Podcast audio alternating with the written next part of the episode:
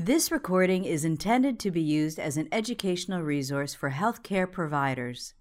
It is in no way a substitute for the independent decision making and judgment of a qualified healthcare professional.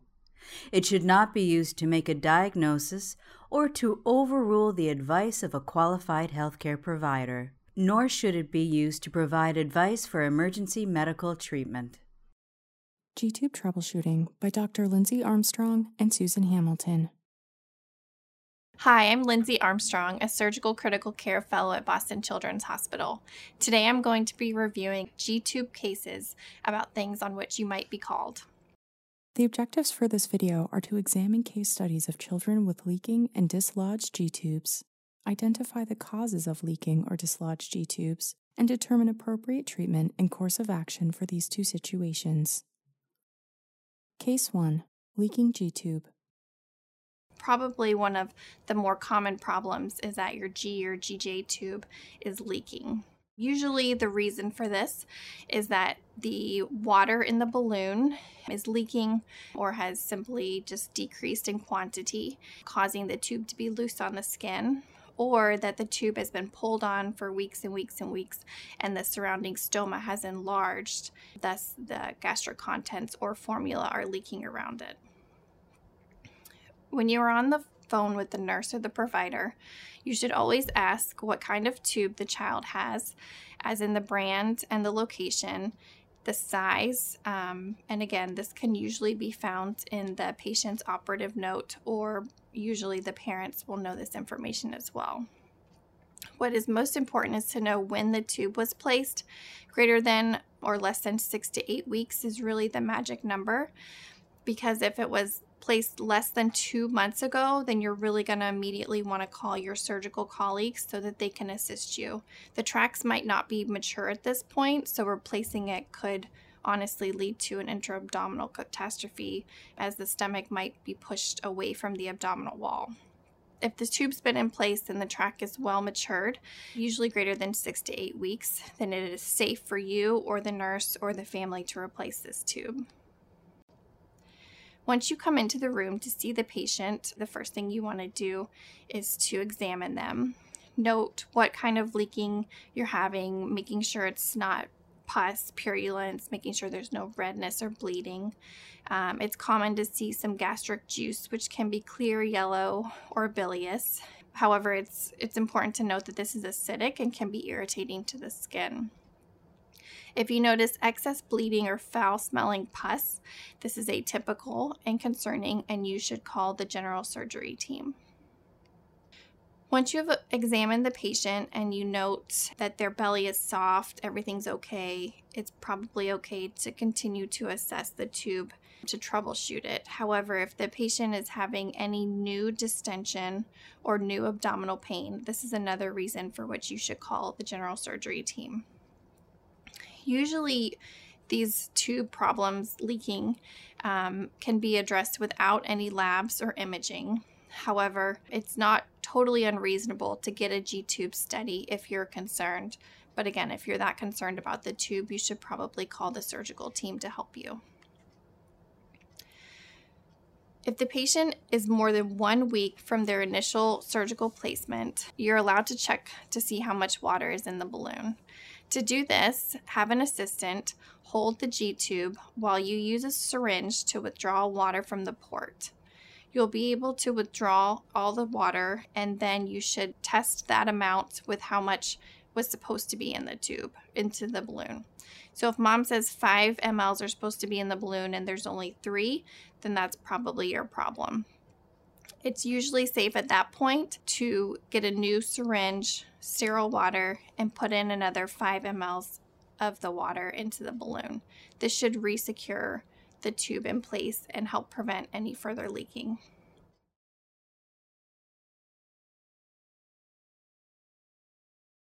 Case 2 Dislodged G tube.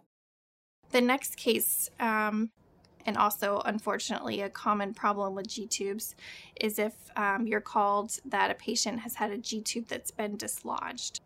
So, again, the first thing you're going to want to ask him or her is when was the tube placed, what kind of tube it was, and if they do know who placed it, that's helpful as well. These are all things that you can look into the EMR to find in the op note if the tube was placed at your institution.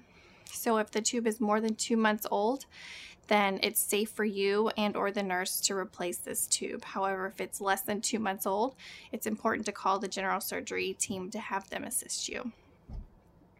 Another important thing before you even get off the phone with the nurse is to have them hold the feeds.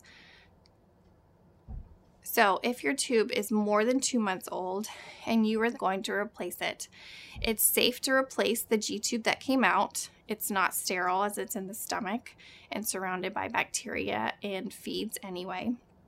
However, if the tube looks like it's very old, has signs of corrosion, or more importantly, if the balloon is leaking, which is something you can test with um, a new syringe of water, then you should replace the tube. The OR or the stat room should have the same size and type of tube. In the interim, if you're worried about the gastrostomy tract closing, you could insert a Foley at this point.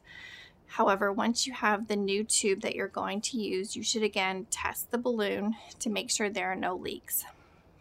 Then it's important to lubricate the ballooned end of the tube and then carefully insert it back into the tract. It should go easily and the patient shouldn't be in pain, although some children are scared when this is happening and some anxiety is expected.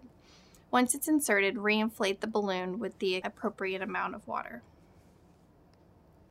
So, again, it's important that you understand that if the tract is greater than two months old, it's safe for you or the nurse or the parents to replace this tube. And they will have been taught this um, and likely would be doing it at home if it were to happen there. If you're using a Foley in the interim before you can replace the tube, then it's important to use the same size Foley as was the G tube, or even one that is one to two times smaller. Again, never forget to use lubrication. It'll make your life and the patient's life uh, much better. The process for inserting a Foley is the same as was for inserting the G tube, um, and you also will inflate the balloon at the end of that insertion. Once it's replaced, you should see return of gastric contents with aspiration. If there are any new concerns, then you could get a contrast study, probably with the advice and assistance of your surgical team. If the tube is less than two months old, it's much simpler because really all you need to do is call the general surgery team, as the patient may require a return trip to the operating room for replacement of this tube. Sometimes they are able to replace it at bedside, but it would most definitely call for a contrast G tube study to confirm placement. Again, important things to know before you call them what kind of tube it is, brand is it G, GJ, just J, the size of the tube, which is usually written on the outside of the tube, how many mLs of water were in the balloon when you found it, and how much were supposed to be in there, when it was placed and where, if you're able to find this information. And also, it's good to know if it's been replaced recently or any problems that the parents or child may have been having with the tube. At Boston Children's Hospital, we have a fairly set post op G tube protocol that you will get informed of if any of your patients return to you with a newly placed G tube. All patients will have the G tube vented to gravity for six hours. That just means the cap's open and it's draining freely.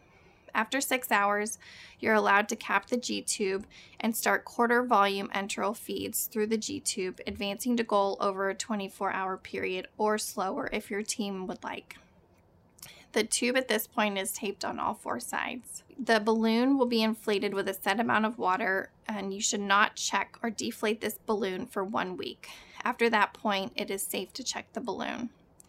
The surgery team will usually see the patient in the morning, and they or the nurse can perform a dressing change if necessary, and then they will sign off, but are happy to come, come back and see the patient if there are any problems. This is the SEP protocol. However, it's important to speak with your surgeons after every surgery, as some patients are different and may have a different post op plan. So that's about it for G tubes. They're fun, easy to use, um, but do have a few complications. So don't be afraid to call your surgical colleagues if you have any questions. This recording is a production of Open Pediatrics, a free and open access resource for pediatric clinicians worldwide. For more pediatric care materials or to join our global community, please visit our website at openpediatrics.org.